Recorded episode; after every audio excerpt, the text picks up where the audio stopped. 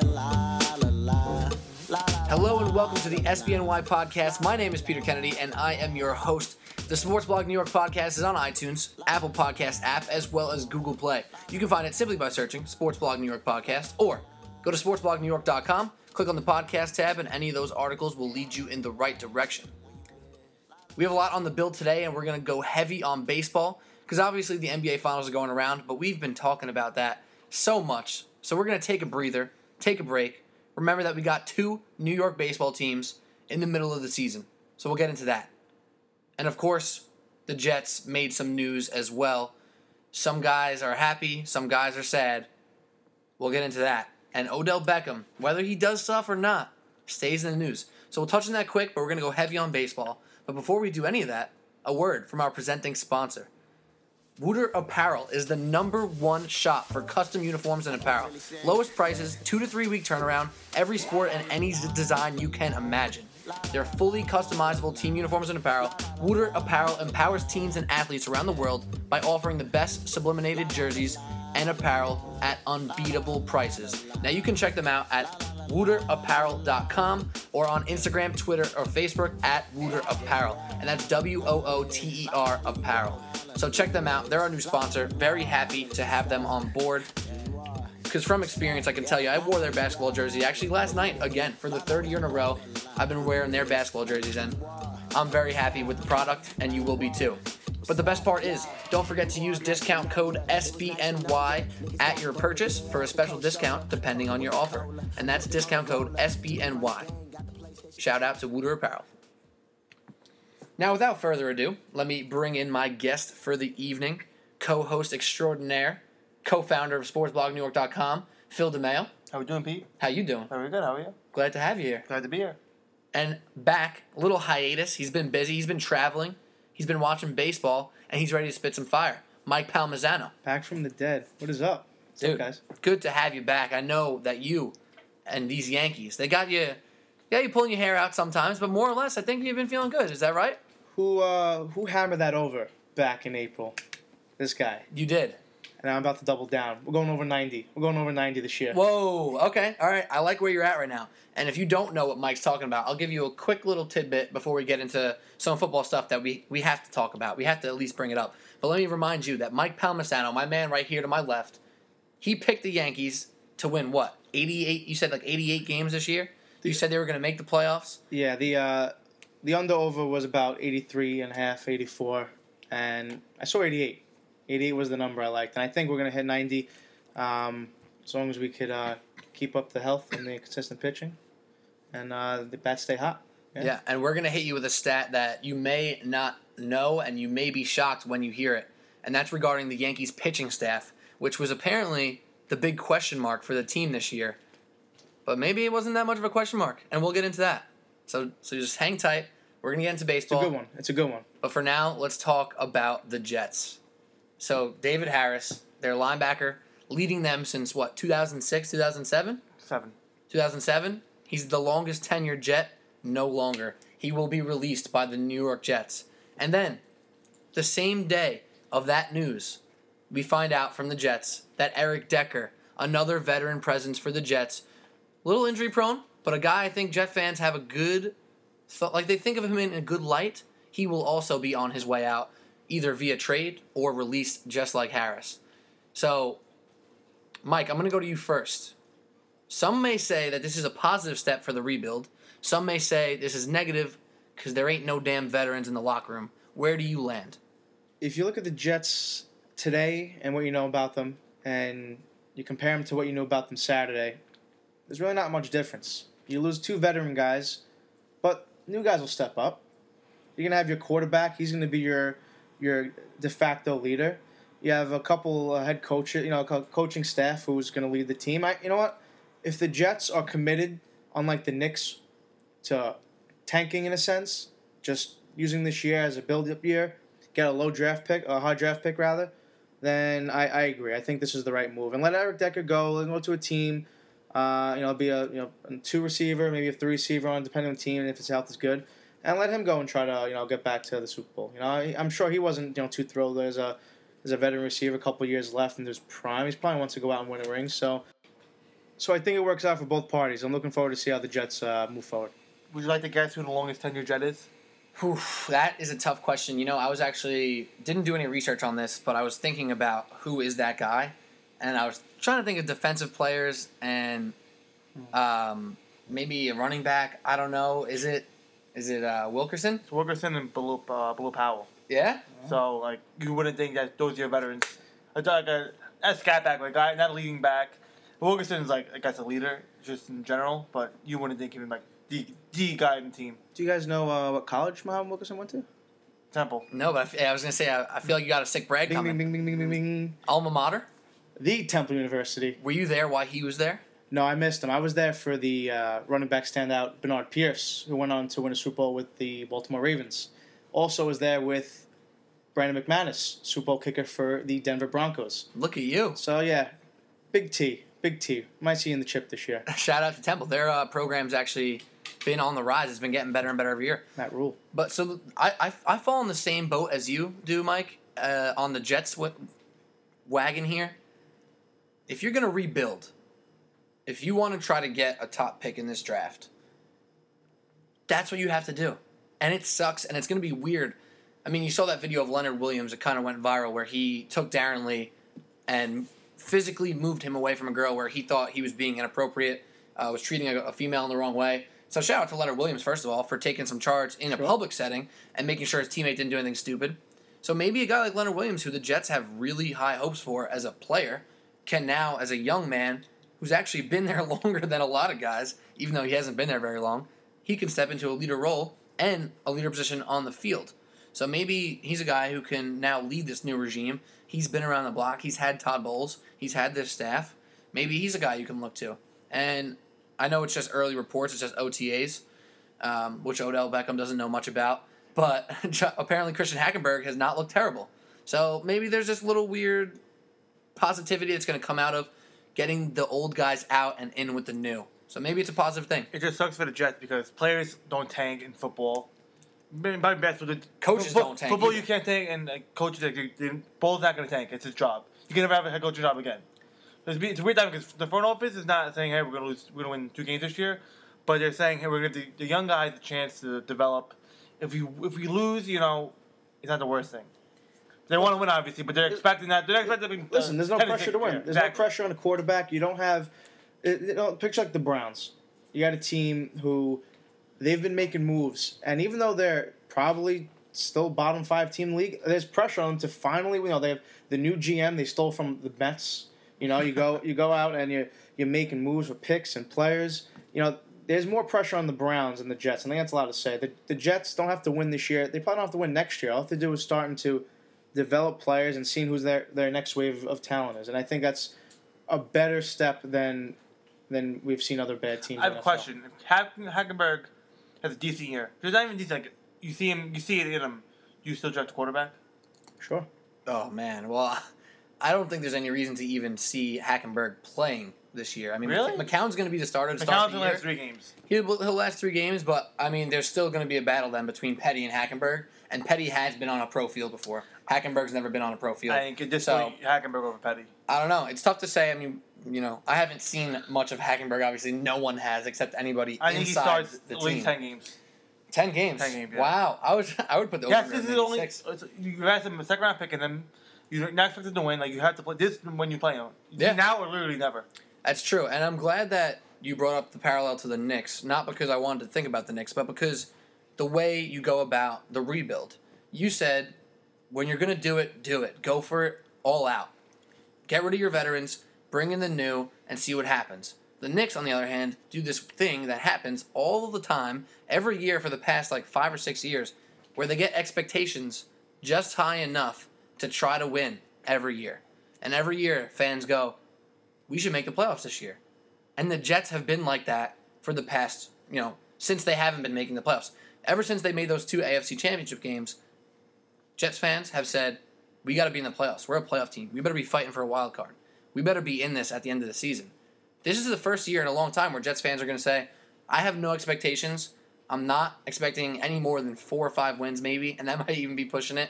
So I think it's going to be a positive year. I think as long Todd Bowles probably won't be the coach next year, the year after, which I think is unfortunate because what does he have to win with right now?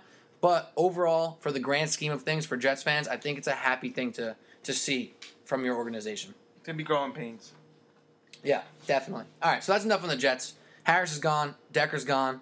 Life goes on. I have a quick, uh, not hot take, but a question. I don't. Cowboys don't have a lot of room in their cap space, but Sheldon and Decker, like a second round pick, they have to do that, right? The Cowboys.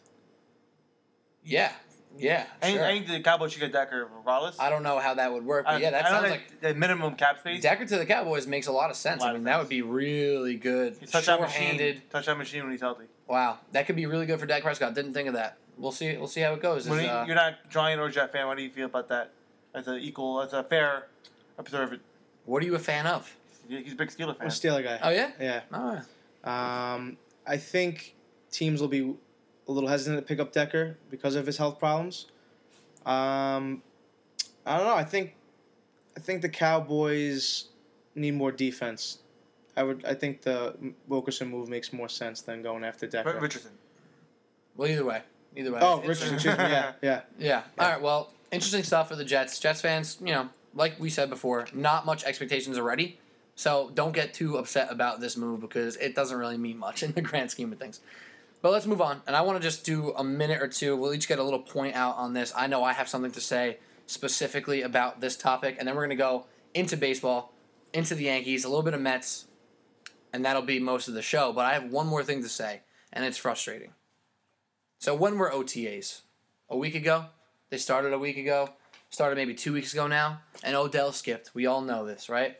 And how come still today, a week removed, I'm still hearing rumblings of Odell Beckham? Is it going to affect the Giants? Is it going to affect the receiving corps? I was listening to uh, ESPN radio on my way to record this podcast, and a caller comes in and says, Isn't Odell Beckham ruining his spot as the leader of the receiving corps? It's going to affect the team in the season. No, it is not.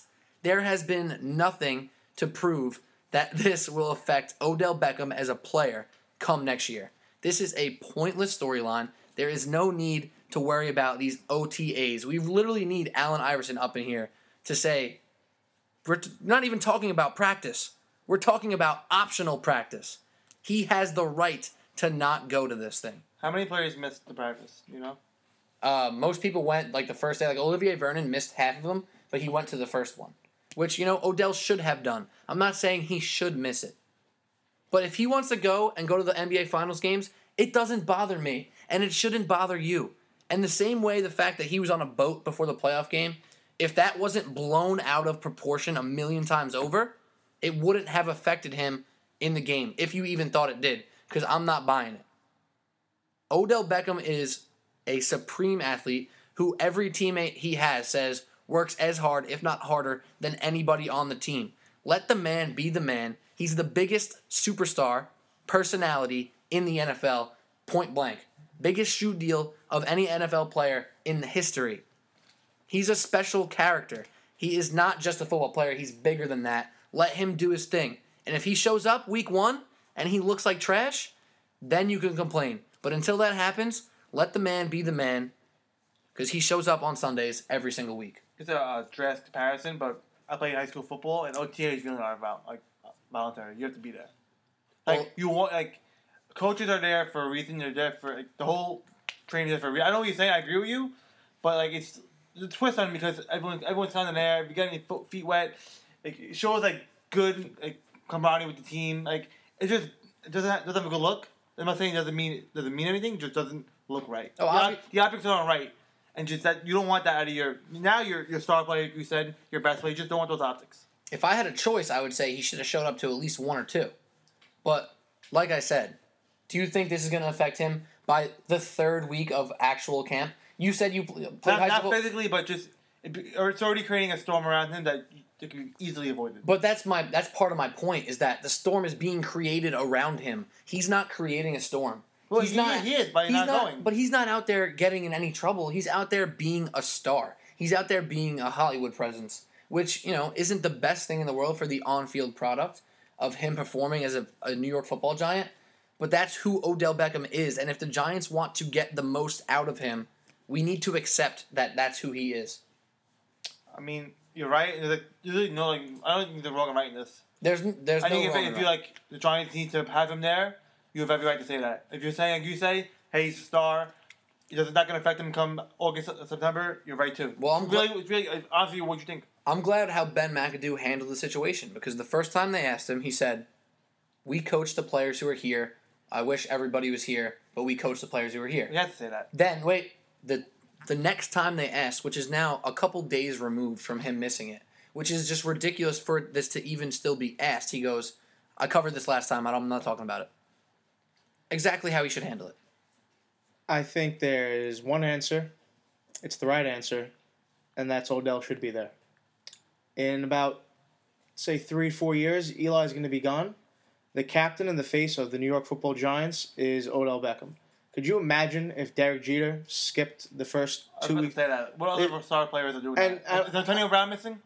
Uh, I, I, I, actually don't know. you know- he was there. I I'm not saying that Odell Beckham is or has to be Derek Jeter because there won't ever be another Derek Jeter, but you're essentially the face of the franchise for the next however many years you're playing football. You got to be there. It's you got to lead your team. You're setting an example for the young receivers. And without Victor Cruz, you're the next guy. You're you're the next leader in the receiving corps, and you got to be there. I'm sorry, there's no. And Ben McAdoo, he's re- respecting his players, and he's not standing them up, and he's not throwing them the bus. Like Phil said, he's kind of got to say that because you're not going to rip them. The f- literally the first practice of the the 2017-2018 season, you, he's not going to create that type of storm. So, I think Odell really's got to get his stuff together. He's got to be there. He's got to be at OTAs. They're not. These are voluntold.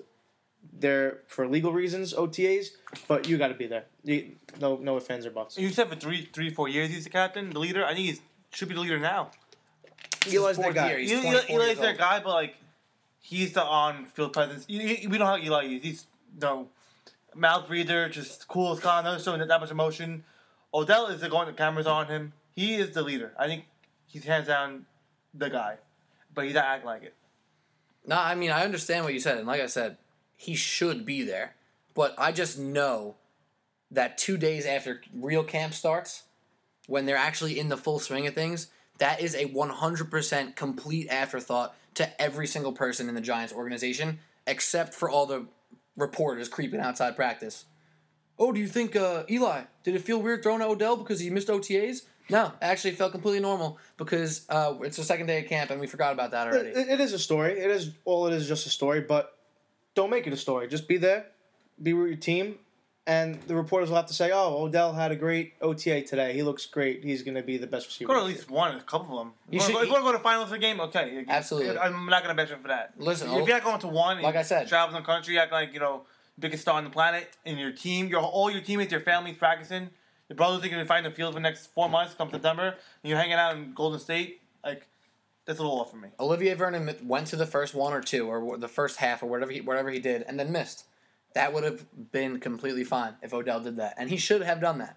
But still, non-story. Well, anyway, we got to move on. But before we do, just remember Wooter Apparel. That's W O O T E R. Check them out at wooterapparel.com on Instagram, Twitter, and Facebook at Wooter Apparel. Number one spot for all customized jerseys and uniforms. All right, it's time for some baseball, huh? We went a little longer on the football segment there, It's all right. but it was it was good. I think it was, I thought it was good stuff. I agree. But now it's time to talk about the Yankees. And the number one thing I want to talk about is the pitching staff. Everybody thought, including myself, the pitching staff would be the one thing to hold the Yankees back. The only reason why they wouldn't win that many games because they were inconsistent, who you didn't know what you were going to get, and they are one of three teams in Major League Baseball, one of three, to only have five starting pitchers this year, One of one in the AL. and the only team in the AL, as Phil just added. Crazy. Think about that. It's nuts. It's nuts. Two months ago, we were sitting here yelling because the Yankees had Who's their No- fifth no starter? starter. Who's their fifth crazy, starter? Wait, out of control. Mike, can you break down that for, for the listener? Because they may forget. The listener may have forgotten how the Yankees only had four Yeah. starters about a day before opening day. I'll tell you what happened. It was Right. the first week of April. We were sitting in this basement, and you go on all the depth charts, and there's a blank slot in, in start of five, and it was it was asinine. How did you know that we got to that point? And the only reason we couldn't win is because we didn't have pitching. They finally brought up Montgomery after because they needed to, and at some point you figure out who's going down. Is it uh, is it Sabathia with the knee? Is Tanaka gonna have an elbow issue? Is Severino gonna have to go to the bullpen? Is Pineda uh, gonna be Pinata? and then all of a sudden it's like, hey, everyone's good. We got our fifth starter. Let's roll with it. And sure enough, here we are. I think it's we're at around sixty games, something like that, right? Um, a little more than a, a third of the way through the season, and the Yankees are the only team in the AL to use only five pitchers. In- incredible! It's it's truly incredible. And you think about the bullpen being withered down without Chapman. You got everyone moved up a slot. At some point, it's going to take a toll. The starters, you know, Tanaka, he's been pitching not so great. He's in a slump right now. He's uh he's down five two in the game, but he's giving you innings. He's going to pitch at least into the seventh, and at that, you know, if he's going to give up seven runs like he did against was it Toronto last week? Was it uh, is Toronto at Baltimore or whoever it was? Yeah. He still went into the seventh inning. You know, he's giving you the innings, He's, so he's, he's still in the game now. I think I'm pretty sure. He's, he's eating innings, you know. You don't got to worry about the the bullpen being being taxed. So I, I'm shocked. I really am shocked that, especially through this point in the season, that there's only been five guys start for the Yankees. And to just give a little more context to the whole, only three teams in the MLB have had this five starters so far this year. The other team is the Braves, and Bartolo Colon just got hurt, so they will be out of that category Yeah. whenever his rotation spot comes up next. So there will be two teams, and it's the Yankees. And if you're gonna pick Yankees National League, it's the St. Louis Cardinals. And the St. Louis Cardinals and the Yankees will be the only team in a week who have only used five starting pitchers.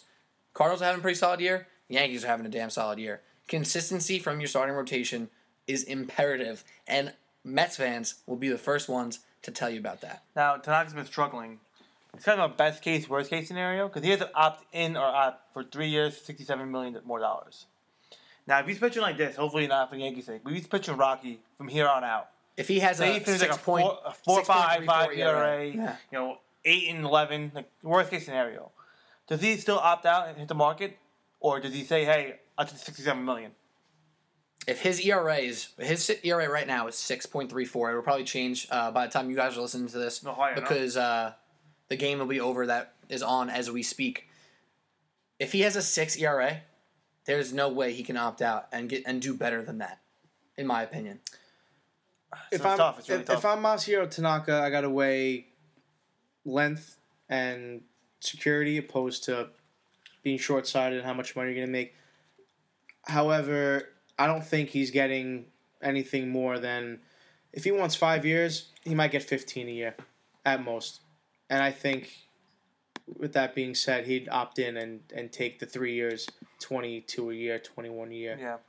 And I think if that happens, that's the best case for the Yankees. You're getting at least a top three starter who, even though you're paying 22 a year, it's only three years. I, that's that's where you want to be. You want to give pitchers three years, 20 to 25. I don't think any team for a pitcher like Masahiro Tanaka would balk at that. He's the highest paid player right now, and will be next year. I'm pretty sure. Once Tanaka. Sabathia is gone. What about Chapman? Chap's like 15 million, 16 million. He's at he's at in the 20s.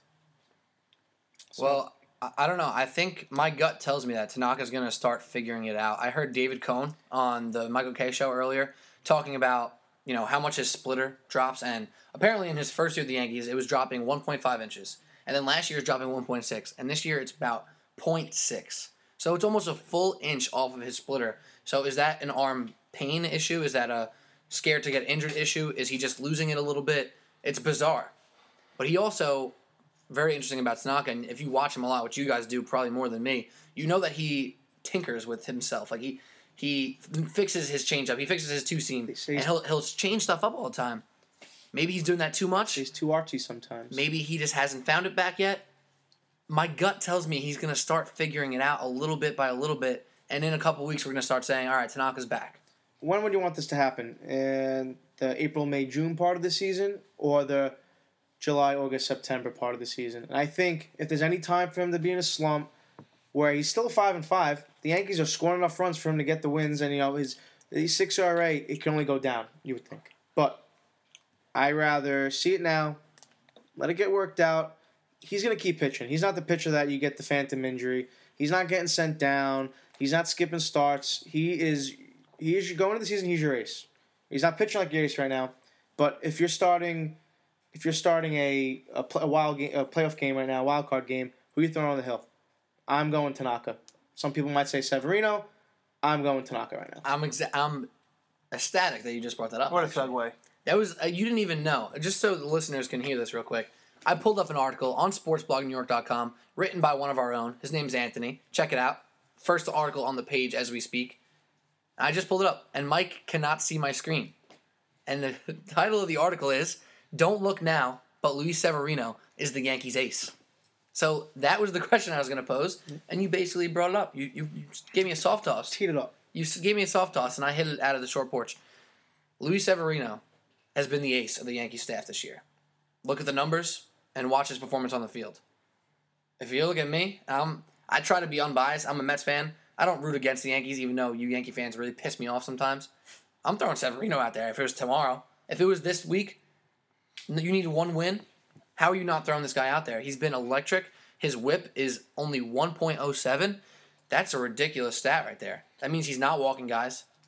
He's controlling the ball. He's controlling the game, and he's giving the team a chance to win every single time. It'd and be, it would be a weird dynamic because Joe Girardi very six with veterans a lot. Mm. He's also behind Joe. He's going to that, that big stat book and saying, Who, who's my guy right now? As you just mentioned, Severino stats, you know, they paint the picture. It's black, and white. Who the best pi- pitcher in the Yankees is right now? It's Luis Severino.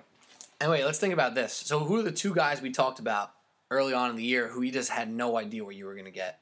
Luis Severino and Michael Pineda. Severino, Two most consistent players. 76 strikeouts, 16 walks. Pineda, 67 strikeouts, 15 walks. That is something that you couldn't imagine before the season started. He's never been Pinata. We threw the Pinata away this year. He's been Michael Pineda. He's First been the guy. of the year with a home run. he's been the guy that you traded Jesus Montero for. this this was the pitcher you wanted, and the long balls are up. But if you keep them to solo home runs, they're not going to kill you. That if you're going to strike out eight a game and give up two solo home runs, you know you you live and die by that. Yeah, exactly. It's a good point. I mean, quality starts are a stat that's still semi new to all baseball fans, but Severino and Pineda both have seven out of eleven quality starts, and goddamn, you can't ask for much more than that. Is Severino, uh, I don't know the rest of the AL landscape, but is he a sneaky all star pick? It's a manager's choice. So it's going to be um, Terry Francona's choice. Sneaky All Star pick, yeah. I mean, if the Yankees are in first place in the division, He's a bl- below 3 ERA. how are you not going to take the best pitcher on a division leading team if the Yankees are leading the division? I mean, Chris Sale is obviously an All Star. That guy Yeah. has been lights out this year. Strikes out ten a game. It's going to be Sale, Keuchel, your only really locks. Oh, they're locks. And after that, it's uh, You know, you maybe Dealer's if, choice. if you want to throw out Paxton from Seattle, but he got banged up, so it's tough. I mean, Severino has his puncher, puncher's Celtics? chance. Oh, he said Keuchel already. Sale and Keuchel locks. McCullers. McCullers probably a lock Those too. great. Oh, I have, before we segue, I have another uh, point to bring up real quick. I saw a, a graphic which I thought was crazy today. Houston Astros. It said yes or no. insane. Can you will they beat the Seattle Mariners 116 wins record? Isn't it a little early for that? A little early for that? Come on. That's, that's classic media, but I mean, they're on, they're on pace to, but baseball, you know, you can all fall apart in a week. Right now, the Mariner, excuse me, the Astros aren't on pace. They're about three or four games off from what I saw from the '98 Yankees, and the Mariners had a better record than that team. So we're still early. They're not playing, you know, 11 in a row. Impressive. The best team in baseball right now. Impressive. Let's see where they are around the All Star break, and then we can maybe go back to I that. have a serious question. Um, I think I have a good memory. Was it years ago when the ESPN, like 2017 World Series champs, Houston Astros? I'm pretty sure it was- they picked this year. It was like when they were using, like, GM just came over, totally rebuilt. Oh, when they really and they like, when oh, they got I think Springer. Astros will be in 2017. They're like, look at them- look at them now. I I'm sure if they I'll have that right now. But I'm sure if they have that, they're gonna brag about it a lot. So we'll find out. I got a question. If you date back to the wild card game, old decrepit Yankees look like they're nose diving, you know, getting shut out three nothing by the up and coming, red hot. Wow, this is the team of the future Astros. Did you ever think the Yankees would be where they are now, a year and a half later, two years later? Absolutely not. And any Yankee fan or any pa- fan who tells you yes, they're lying. Yeah, it's because just look at the Yankees from a year ago and a month, a year and a month ago. They had Carlos Beltran on the squad, who was their best hitter. They had a bunch of older, uh, older folk on the team. Uh, you didn't see this rebuild, and you didn't see it happening this quick. This was June 2014 Baseball Experiment uh, Sports Illustrated um, cover. Your 2017 World Series champs, Houston Astros. Wow. And George Springer on the cover. That's before Correa, before Keuchel was the name, before McCullers, before Altuve. And now George Springer had what, like eight home runs in a row in the uh, past couple of weeks or Yeah, something like good. that. So it's crazy how like we had those expectations, and they, they got hot. Like you said in the wild card game, they, they kind of jumped the year. Like Cubs did, and the Yankees are doing now. Now they're hitting their full stride, like expected. Exactly, because they had a down year last year. What do you Yeah. think was their jump? Because last year Keuchel was not the pitcher he was Yeah. when he won the Cy Young, nor that he is now. Could have been the pitching. Maybe just the pitching wasn't healthy. The the, the players, the hitting was still there. You know, you have Altuve, you know, vying for the batting title every year. I, I think it's the pitching just being healthy. Pitching. And I think that's every baseball team. And- I think next year, when the Mets, all five pitchers are healthy, they're going to be, you know, in, in the chase for the NL pennant again. This year, the Yankees are the only other team you know, after tonight, aside from the Cardinals, that every starting pitcher hasn't missed a game. Their pitching's keeping it. Pitching defines a team's success, and as long as you have healthy pitching, if you can keep a core nucleus, you'll be in it every other year, or as long as your pitching's healthy. And I think another thing to throw on the Astros is they brought around a couple veterans. I mean, you got Josh Reddick playing, and a lot of people thought Josh Reddick was done two years ago after he left Oakland.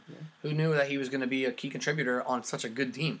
I mean, they, they brought in a couple other guys off the top of my head. Poached uh, two Yankees, Beltran McCann. Yeah, Beltran, McCann, and you got Evan Gattis as a DH catcher platoon. They're they're deep. Other than Correa, Altuve, Springer, who you hear about all the time, they got other just quality players. And last year, Correa had a he, he Correa was like a high value pick last year. Like, I remember fantasy like a top ten pick. Last, he didn't have a great year last year. He had a good year, but was that as expected? Now he's hitting you know, as as he should be, as a one pick, as one of the best prospects we've seen in the last five years. Now he's hitting that stride. So he, I think his come around is definitely one of the major factors of their their early run here. Yeah, well, Astros are the team to watch. But this is the Sports Blog New York podcast. Check us out iTunes, Apple Podcast app, and Google Play. And please, if you like what you've been hearing, don't forget to leave a rating and review and tell your friends. The ratings and review on iTunes, Apple Podcast app, Google Play mean a ton to us, so we appreciate everybody He'll take, you know, 30 seconds to go on there, give us some stars, write what you think about the show. We definitely will appreciate it. And if you leave a review and we see it on iTunes, we'll give you a little shout out. We'll tell you what we think about you. Make up a little story, have some fun with it. But thank you for listening, as always. But we're not done yet. We got some stuff to talk about still with the Yankees. I, I off my top of my head, I got two things that I really want to talk about, and we'll touch on the Mets just a little bit before we go as well. Now, the thing I want to talk about, I want to shout out my man, uh, JJ After Dark on the fan. So That's any- great. Anybody who listens to the fan, John Jastrzemski, he's been grinding. He's actually he's been doing all sorts of times lately. But um, we actually, I think some of us actually know him. Can we get him on maybe? I mean, I mean, maybe I'll, I'll shoot him a text. I'll see if he'll come on the pod. I don't think he listens, so he's not going to hear this. JJ, He's a busy man. let's do he's, it. He's My real. mans. He's real busy. Uh, but he, I heard him last night talking about something that was very interesting, and he had a Red Sox reporter on the show on the fan, which is a bold strategy, if you will. But they got to talking, and they're talking about the old rivalry from the late '90s, the early 2000s, the rivalry that we grew up with, with Pedro Martinez, Manny Ramirez, David Ortiz, Varitek, all these guys against Jeter and Clemens. Clemens. Oh my God! All these guys. Even when Randy Johnson was around, it was still crazy. And there was fights and there was beanballs happening, and the coaches didn't like each other. The players didn't like each other. Fans couldn't stand each other. But now we sit here in 2017, and in the past, you know, 14 years, Red Sox have more championships, and Sad. no, and nobody has one in, a, in the past couple of years. So now we sit here with this rivalry that feels forced at times for me. I'm a Mets fan. I'm I don't care. I don't, I root for the Red Sox honestly, but I don't really care. But I'm looking at the Yankees Red Sox rivalry, and they're playing right now as we speak. It doesn't feel as intense as it once did. And now I want to ask you guys, as Yankee fans, because the way they were talking about it last night, JJ and his guy from Boston. You look at as a Yankee fan, you look at the Red Sox now. Who do you hate? Who really gets your blood boiling? When you look at Xander Bogaerts, he's a cool young player, from my opinion. How do you not like him? How do you hate him? Mookie Betts, same thing. Young, athletic, stud, does it all in the field. What's to hate about him? The only guy still around from that era is Dustin Pedroia. Big Poppy's gone. Yankees were supposed to hate him. These pitchers, Chris Sale just became a Red Sox now. You could have liked him for his whole career. What are you just going to hate him all for nothing? And I think it's the same thing for Red Sox fans when they see Aaron Judge. What is not to like about Aaron Judge? And that's why this rivalry is in this weird, it's like a limbo place where no one really hates each other, but they still hate each other. How do you guys feel about this? Okay, one thing though, to cure all wounds, a wild card game. that will cure. that will bring it right back up. I think. We we were kind of on track for it. I mean, it could happen, could not happen. Hopefully, Yankees win the division, so we avoid that. But can you imagine a wild card game at Fenway or Yankee Stadium? I think that will send the right back where it needs to be. One game. Chris Sale versus Masahiro Tanaka Oh, so, oh Luis Severino. or Luis Severino. One game. Winner goes to the playoffs. Other one goes home. That could bring it back. Yeah, but I agree. Like I like I like Bogaerts in fantasy. Like in fantasy I league, I'm gonna try to get him. B- Mookie Mookie's hard to hard to hate. Bo- Mookie, uh, name him. Uh, Benintendi, because maybe hate him because he's. It's incredible how you find hard to hate these. I hate them all. I despise. As soon as you don a Red Sox jersey, I despise you. It's my least favorite team. I will never root for them. I won't even pick anyone on my fantasy. I won't even look at them on a on my road to the show. My, my Diamond Dynasty team. I don't want any Red Sox on my team. I hate them.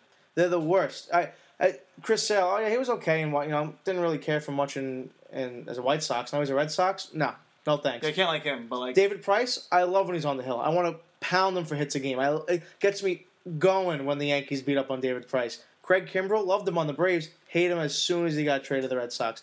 Pedroia, dirtbag, disgusting. I, I, I hate them all, and it's crazy because, you know, the intensity, like you said, isn't there. I get it. You know, the, a few low years, the Red Sox, you know, went off to win the World Series, or the Yankees want to make the playoffs.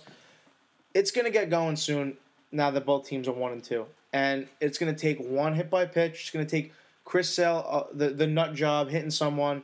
The Yankees flip right back. You don't think Severino's going to go on the hill and throw 98 in someone's hit? I, I think it's I think it's just going to pop off come come when it heats up in July, August, September. It's going to be right back to where it is, and you're going to be looking back saying, "I can't believe I can't believe I like Xander Bogaerts. Oh, I'm Phil. I, I can't believe I liked uh, Mookie Betts on my fantasy team." It, it- you're going to be you're going to be sick to your stomach. I think he kind of died officially when A Rod retired. Who was that pitcher who um hit the home run off of? Ryan Dempster. Yeah, that was like the last great moment when the Dempster hit him and then he hit a home run the next at bat. Well, because the Or next Yankees really day, weren't whatever it was. relevant. You know, there wasn't any big Yeah. moments because there weren't any big moments to have. And now the game's gonna be a little more meaningful. We're fighting for first place. You know, it, it's gonna get going, and I don't see any reason to even remotely like the Red Sox. Well, become August, September, these meaningful games now even are even more meaningful, and you know that that would intensity will pick up. part of my thought process behind this whole thing you guys might not like to hear. So hear me out for a second. Part of the reason why there was so much hatred between the Yankees and the Red Sox was because Be careful what you say. 86 years for the Red Sox to win.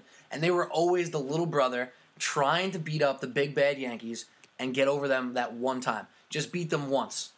And they finally did it with that epic 3-0 you know, everybody I don't want to I don't want to give you guys too much PTSD right now, but the epic 3-0 comeback.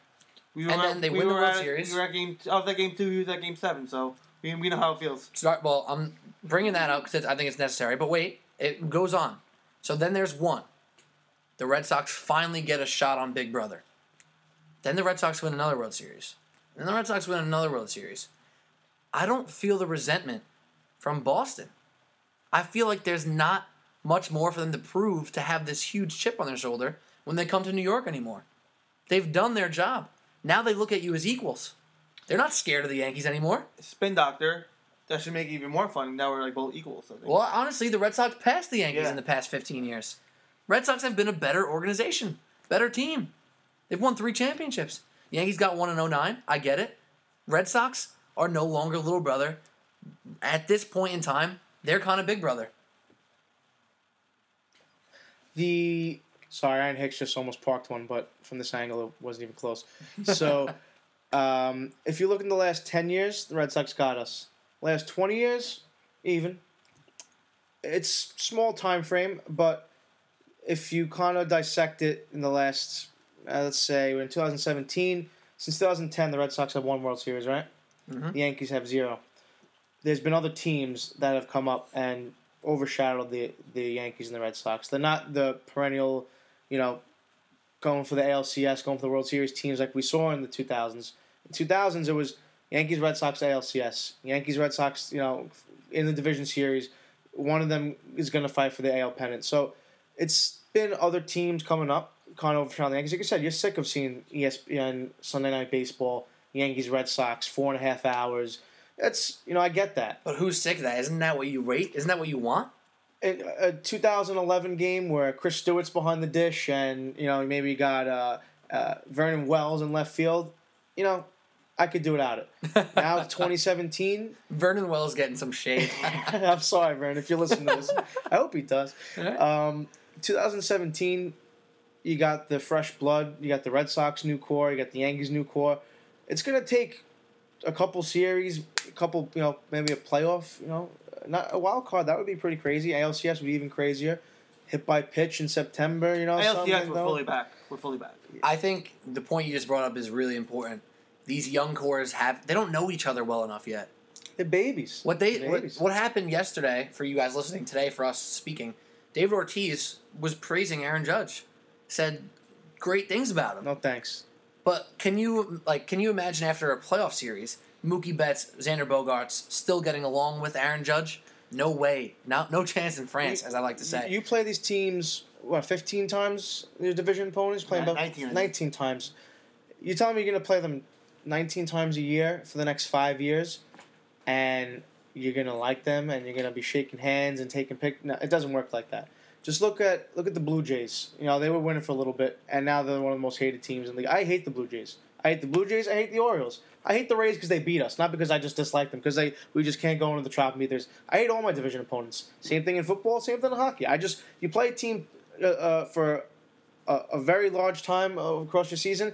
I just can't. I can't come come to, to root for them at all. Not So- to throw hate at our boys Jeter and Mariano, but them getting the farewell tours kind of put like it's the ease a little bit. Now like, you know, fans are cheering them, they're getting these gifts.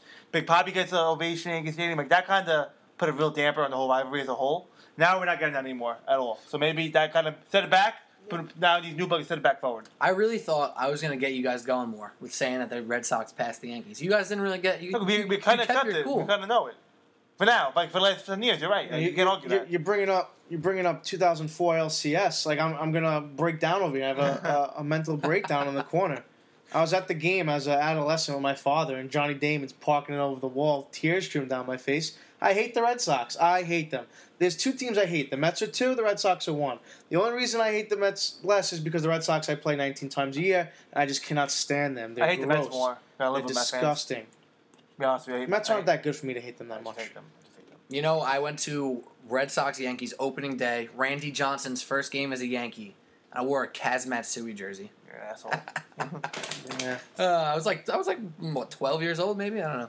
Some fans yelled at me, and then jerk. somebody was like, "Hey, he's just a kid. Leave him alone." I was like, "Ah, flip him off."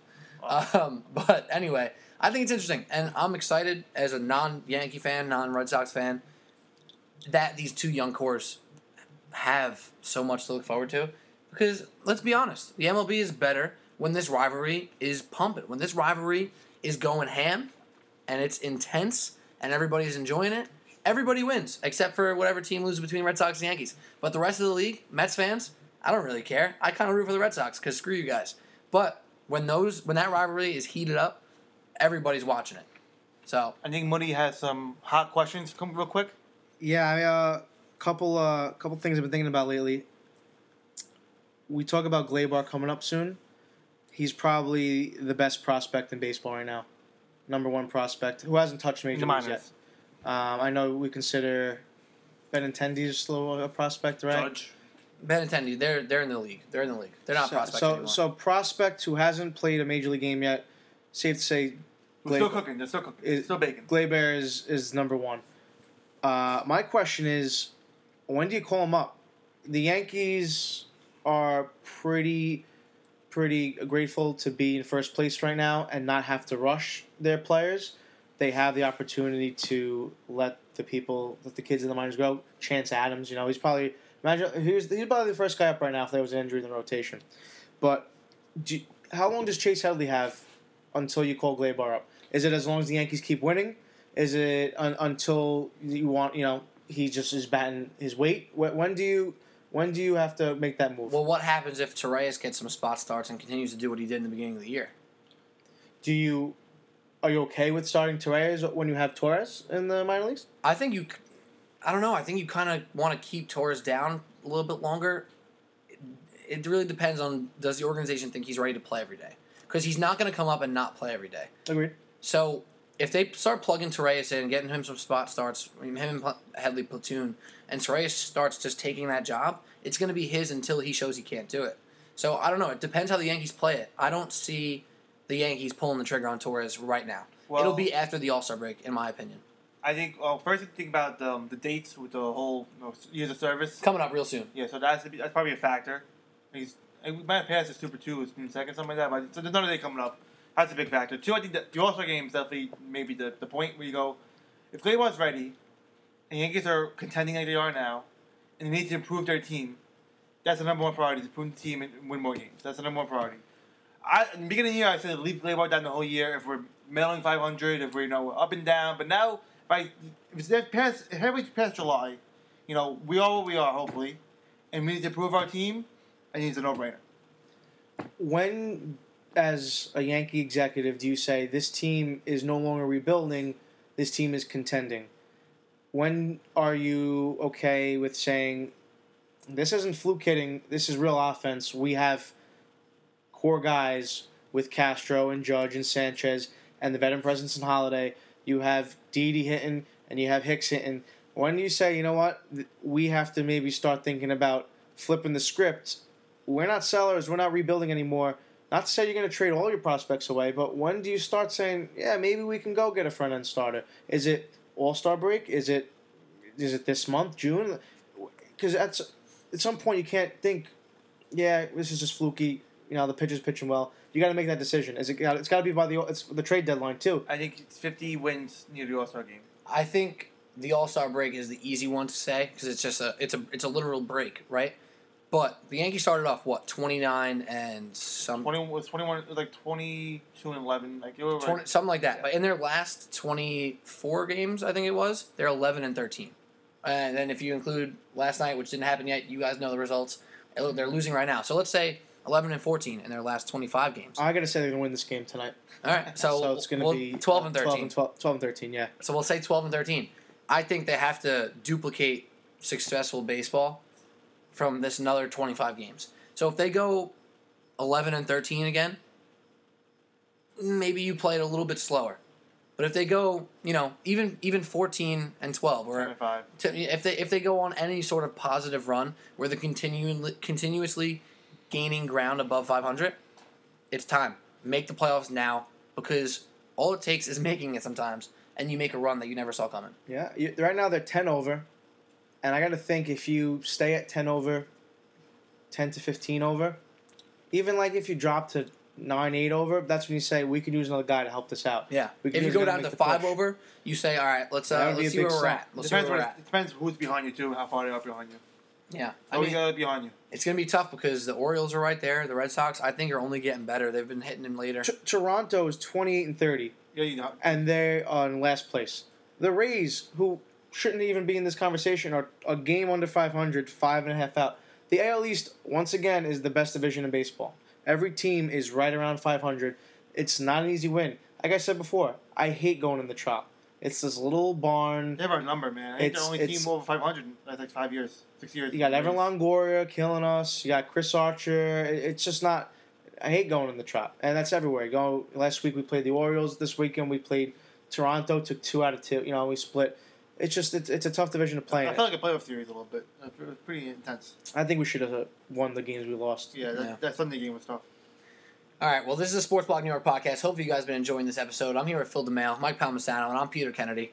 Touching, we're touching your Mets a little bit Oh, we're gonna touch them, but before we do that, all we're gonna do we're gonna remind you about our presenting sponsor, Wooter Apparel. It's W O O T E R apparel.com. Check them out on Facebook, Instagram, Twitter at Wooter Apparel, or go to sportsblognewyork.com, click on the podcast tab, and that new article of this episode will have a nice link to their Instagram, their website, the whole nine. Customized jerseys, two to three weeks, full, fully sublimated, full design, everything you can imagine for for your team and your apparel. But yeah, let's talk about the Mets a little bit. We got another five minutes left on the podcast. Ah, that's all the Mets deserve. They hardly deserve five minutes, if you ask me. Because as a Mets fan, every time they have a series where they say win two out of three, or damn, they win three out of four, and you say, all right, you know what? We're hitting okay right now. deGrom just is, is being semi consistent.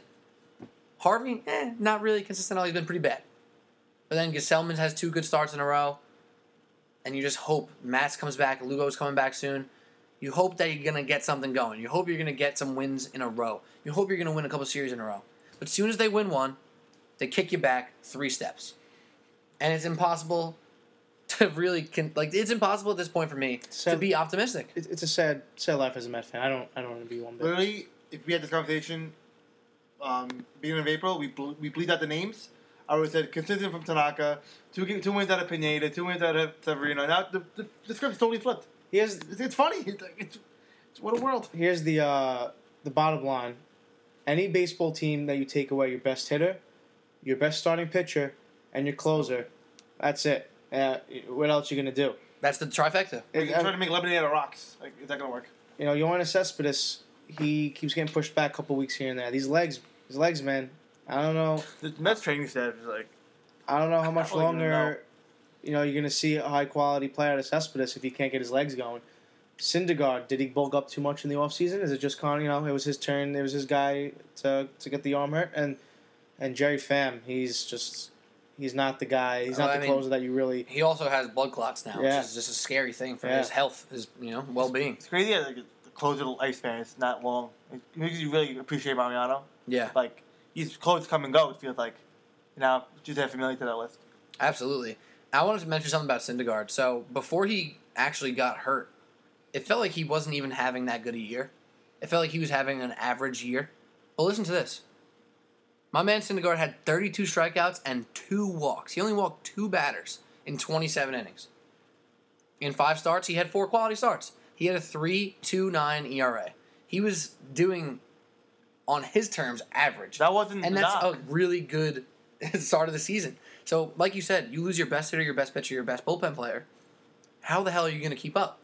Can't. and all the injuries in between that. And then, exactly. The Walker, Cabrera, um, somehow, and then I'm missing somebody. Uh, d'Arnaud got d'Arnaud got hurt. Uh, Shocker. Now, I want to ask. right. I want to ask you guys as semi-biased Yankees fans, because you know, some Mets fans, we need to hear it how it needs to be said sometimes. We're 24 and 31. If and Lou come back, Degrom continues to be solid. What are the odds they could even come close to sniffing wild card? What's the wild card standings right now? Who's in it? Brewers. will- Uh, Brewers for real. The Reds get hit, but they're kind of dying down. Diamondbacks seem for real. Dodgers and Rockies. The West is your biggest um, Yeah. obstacle. The Rockies, Dodgers, and Diamondbacks are the three best teams. Oh, on the national, I'm not even counting Nationals. Nationals are going to run away with the division. Rockies, Dodgers, and Diamondbacks are three really good teams. One of them is going to win division, and right now it looks like two of them are going to win the wild card. And they're all nine plus games above 500, and the Mets are, you know, seven games As- below 500. as- that is a tall ladder to climb. As a petty, petty Yankee fan, I love it. This this is my this is my dream come true. This is great. You kind of gotta hope that the AL East beats As- up on each other, the NL West beats up on each other. as an unbiased um, person on a podcast who is trying to put my pettiness on the side, I feel bad for the Mets. Terry's probably gonna get fired. It's not really his fault. He's also not helping himself, but yeah. You know what? At, at this point, there's not much you could do. Like I said, we there's no there's no pitchers coming up. You have Pill, who eh, he's gonna give you the innings. He has no choice. If he goes five and gives up two runs, You know, like that's who- what you'll be happy. Who could the Mets trade for? They're really in a tough spot, and until they get healthy, this season is just kind of going to go go by the wayside. And then, luckily for the Mets, it's just getting health back together. And not to say that you throw the season away now, but you know, you, you try to try to get back this year. If you can't do it, it's not like your window is totally closed. You still have next year with Michael Conforto, who is actually the one guy in the Mets I do like. He is really awesome. He's not Aaron Judge. Don't insult him by comparing the two, but he is really good, and I am excited to see how he becomes uh, the next the next face of the Mets. I agree, man. Now, do you like him because you actually like him, or is it because you just traded for him in fantasy? Well, I wouldn't have traded in fantasy unless I liked them. Okay. Like I said, I don't look at any Red Sox. I didn't. I had the fifth, sixth pick in my draft this year, and I was praying Kris Bryant was there because I would not take Manny Machado. I would not take Josh Donaldson. I would not take Mookie Betts. I would not be able to root for any of those guys in my fantasy team this year. I would have taken uh, Kershaw as the number one pick. I probably would have taken the next best pitcher. I, I wouldn't be able to do it. Hey, but I I respect your fanhood, man. I really do. how could you do it? How could you, you know, even when I'm watching MLB tonight and it's the Red Sox out west, they're playing the A's or something like that. I'm a big A's guy that night. You know, you got Toronto and, and, and Seattle, who actually I just visited Seattle. I visited Safeco Field. It was awesome. Humble, Yeah? humble Well, brag. So now humble, humble I travel, Greg. So now now I'm brag. a I'm a uh, Seattle Mariners fan. So I, I I would root for all those teams over the AL The East. Mariners are cool. Oh yeah, James Paxton's stud. Um, all right, so I have a question too. It's regarding the NL Central. Cubs two games above 500 right now, and they've struggled to be two games above 500. Do you guys feel comfortable saying they're going to figure it out and win the division with ease? Hundred Um, it's hard to not like, say they're not going to do it. With the, they're missing Fowler, they're missing Chapman. The pitching came down a notch from last year, so they definitely you know aren't the same team as last year, just by numbers and their bodies. But they they won 100, oh, 100 games last year, 97 games last year. Like mm-hmm. it's hard to say they're not going to do it. But as our boy Big Cat said, he went he peeked into the panic room. He he looked he looked at the button like he's there. No reason to be worried. But if you like, you also breaks down into the tell and tale. End of July, they're meddling 500. It's gonna be The Cubs what's going just- on here. The Cubs just won their first World Series in over a century. I think they could live with being Yeah. in first place, two games over 500, with the pitching staff pitching nowhere as good as they did last year. We were talking about earlier. A s their best, the worst ERA last year in the staff was John Lackey at three and change. Now their best ERA is Jon Lester at a high high Three three nine. eight three nine. So that right there, you know, the the pitching is gonna have to come around for them to even think about contending again. But they're not going to have an issue getting into the playoffs. I don't think there's any team that can really match up with their bats. They could have the reigning MVP. They got Zobrist and they got Rizzo. They got Schwarber. They got Schwarber's Baez. got like 170. Yeah. And, and he'll go up. He'll go up. Schwarber, I, I don't think. I think Maddon plays with him too much. He's got him batting leadoff sometimes. He's got him batting lead. He's got to just let him be, let him hit, put him, put him right in the power slot. They'll hit. They'll be, they'll be just fine. If they regress to the mean, like I, I love, I'm a big fan of that term because I think it really holds true. The ebbs and flows of seasons and players' uh, careers. If they regress to the mean, they're gonna be they're gonna be fine. They're gonna win that division. But I have one more thing to say, and Phil Brett said this before the podcast. How hard is it to add a name to the All Star ballot? It would take a junior designer 15 minutes to put Michael Conforto in that ballot. For them to add It's one not, it's more not name, punch anymore. It's not punching holes. It's And- at least on computer. go ahead. Say that. Oh, you said a precedent that you should add anybody. Well, if somebody is clearly deserving to be in the conversation for an All Star, they damn should be added to the ballot. It is absurd. It is ridiculous. The only thing Mets fans can be happy about this year is Michael Conforto, and we can't even vote for him easily on the All Star ballot. How about- I've been writing him in every day. When I a- don't even vote for All Star. When a player is clearly going to be out for the All Star game, take him off the ballot. take him off. Take Max It's Trout off the that ballot. hard. Trout's not going to be an All Star. You cannot be an All Star. Is Cannot that, the game. is that like some BS unwritten rule or something? Like I, I don't get it. It should be so simple to just add Conforto in. He's clearly one of the top outfielders, not just in the NL, but in the league. He's a top outfielder right now. The whole- Let's get him on the freaking ballot. The whole voting system has to be rehauled and rethought about because there's no reason Jacoby Ellsbury should be able to be in vote for. He wouldn't even be an All Star if he was healthy. He's not healthy. He can't be an All Star. I only roll, vote for him because I go Yankees down the list. but yeah, I'm the guy that's wrong with the voting system. There's got to be and it shouldn't be starting that early. It should be starting right around now. Now, yeah. This is what June is when you think about All Stars. Give them six weeks to vote. And I know it's not fair to the players because there are some guys who you know they have bonuses, but they looked forward to this. You know, they, and you got some. You know, remember a few years ago the Royals just you know they were all starting in the All Star game because Yep. Royals were Royals crazy that year. It's got to be thought about a little different. But I am happy that after a very long time of liking the All Star game, choosing the World Series winner, after seeing last year the Cubs should have had Game Seven home. That switched me. I'm very happy this year is just an all regular All Star game. Well, I think Absolutely. that's what I did with the All Star game, but also like I, did- I never used to be fan voting because now like obviously I'm getting ahead of myself like the the Hall of Fame and like it, can- it becomes a, player's legacy. How many All Star games he has? Yeah, it should, it should become to like a fan vote, me and you. If a player deserves that year, the general managers, the manager, even players, they they will you Just know give the fans- gain gain those games. The right, the right players to be in. There should be fan voting. Give the fans a percentage like they do in other leagues. I mean, the coaches, the GMs, the players, and the fans each got a little bit. All right, but that's all we have for today. But real quick, Game Three, Cavs Warriors. Who you got on the spot? LeBron James. Warriors. Well, Warriors for me too. Two Warriors, one Cavs. I think the Cavs take one at home. I don't think it's going to be a clean sweep. But hey, we got to see what happens. Hopefully, you guys enjoyed today's episode. I'm Pete Kennedy. Mike Palmisano. Phil DeMayo. See you game five. Don't forget to subscribe, rate, and review.